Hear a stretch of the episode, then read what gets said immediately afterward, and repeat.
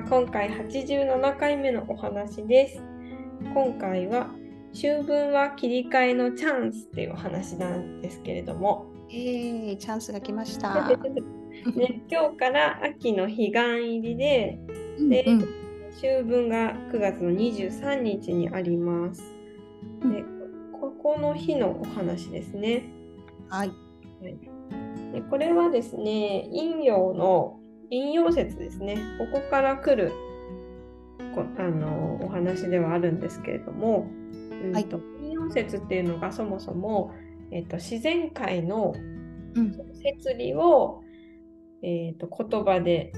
表したものみたいな分析で、えー言語化したものっていう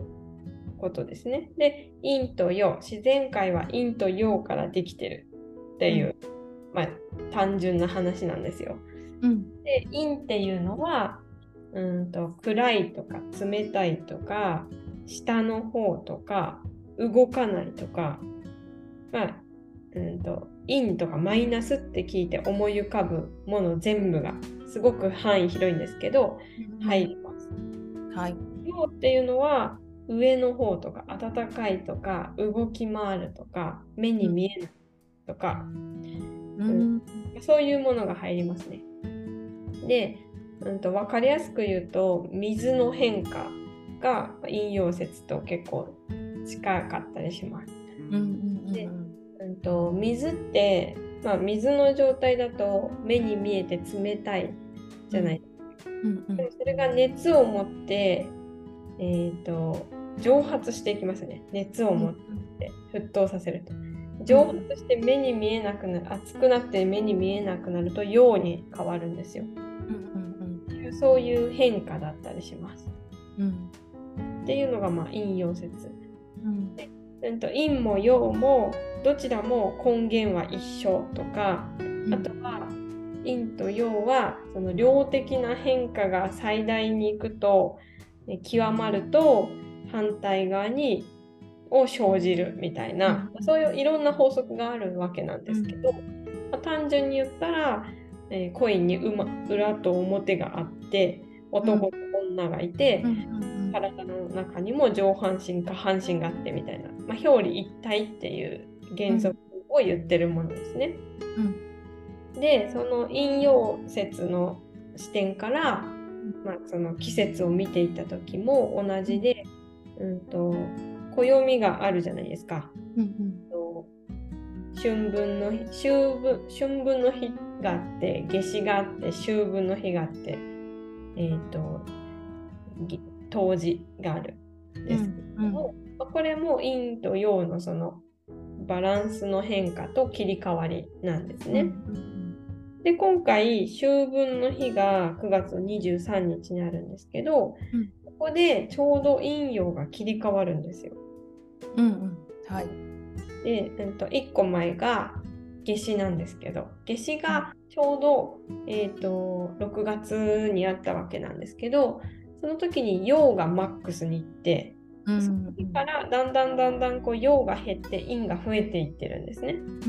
でそれがちょうどピタッと量量的に一致するのがこの秋秋分の日になるわけ。うんでここ以降がどんどん陰の方が増えていく。うんね。そう。なのでそういうエネルギー的な変化が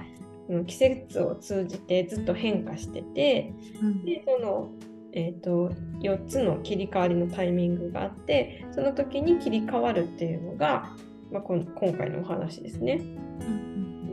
なので、ずっと今まで陽が多かった時期半,、うん、と半年間なんですけれどもそれが陰が多い方に切り替わっていくっていうことです。うんでこれがなどういうことなのかっていうのが、あのまあ分かんないところだと思うんですけれども、えー、と陽がずっと多いってことは陽ってだから動きがあるとか外側に向けて発散するとか、まあ、そういうことを言ってるので、まあ、そういう外に出るとか活動的に何かをするっていう方がうん陽の時期に合ったこう過ごし方なんですよね。うんうんまあ、あのそういうのだと植物とか見てるとすごい分かりやすいと思うんですよ。花を咲かせたりとかこう枝を伸ばしたりするじゃないですか。だからそういうふうに成長を目指していくとか行動するとか、うん、なんかそういうのがすごくいい時期なんですね。うん、だからそういうのをやってきた人っていうのは春から夏にかけてそういうのをやってきた人っていうのは秋に、えー、あの成果が実るわけですよね。それって植物だけじゃなくてそういう人間の行動とも一致するわけですね。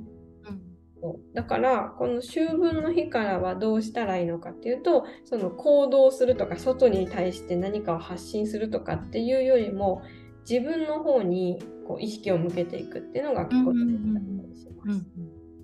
まこれまでやってきたことを踏まえて、うん、じゃあ自分はどうだったのかとか、うん、自分はその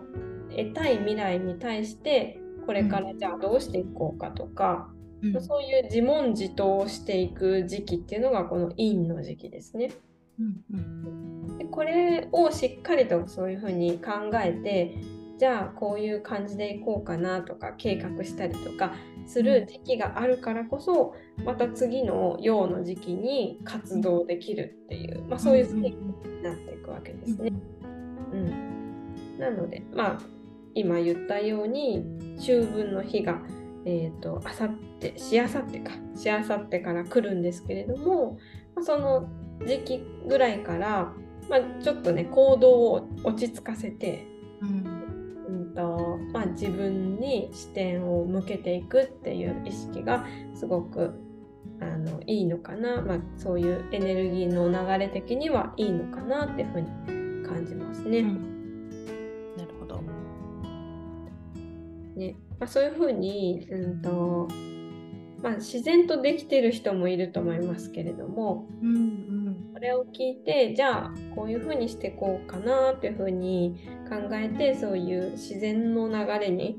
乗っていくっていうのもすごく大事なんじゃないかなと思いますので是非ねあの参考にしていただけると嬉しいなと思います。うん、じゃあなんかこう自分が今までその陽の時期にやってきたことを振り返るみたいな意味でもありますかね？うん、そうですね。そうそう。だからなんとなくこの季節の変わり目でもあるので、うん、なんかねうまくいかないとか、なんかモヤモヤするとかって感じやすかったりもすると思うんですよ。うんうんうん、でもねここからその切り替わ切り替わるんだって思えばうん、ちょっと前向きになれたりもすると思うので、うんうん、そういう切り替えのタイミングに生かしていただいてもすごくいいんじゃないかなと思いますね。うんうんうん、そうですね。じゃあその切り替わるチャンスをねぜひ掴んでほしいですね。そうですね。本当に本当に生かしていただけたら嬉しいです。はい。はい、では今回もチャネリングメッセージ、あやこさんお願いします。はい。じゃあまさにその切り替わるタイミングなので、その切り替えのチャンスをつかむためのメッセージにします。はい。お願いします。いきます。これだ。お、セラピーです。うん。うんうんうんうん。深い感じがする。でもこのまんまですかね。セラピーと聞いて。どうですかひとみさん？うん。チャンスをつかむためのメッセージなので、うん、なんかそれこそ自分を癒すというか、うんうん、癒しているからチャンスつけるみたいな感じですかね。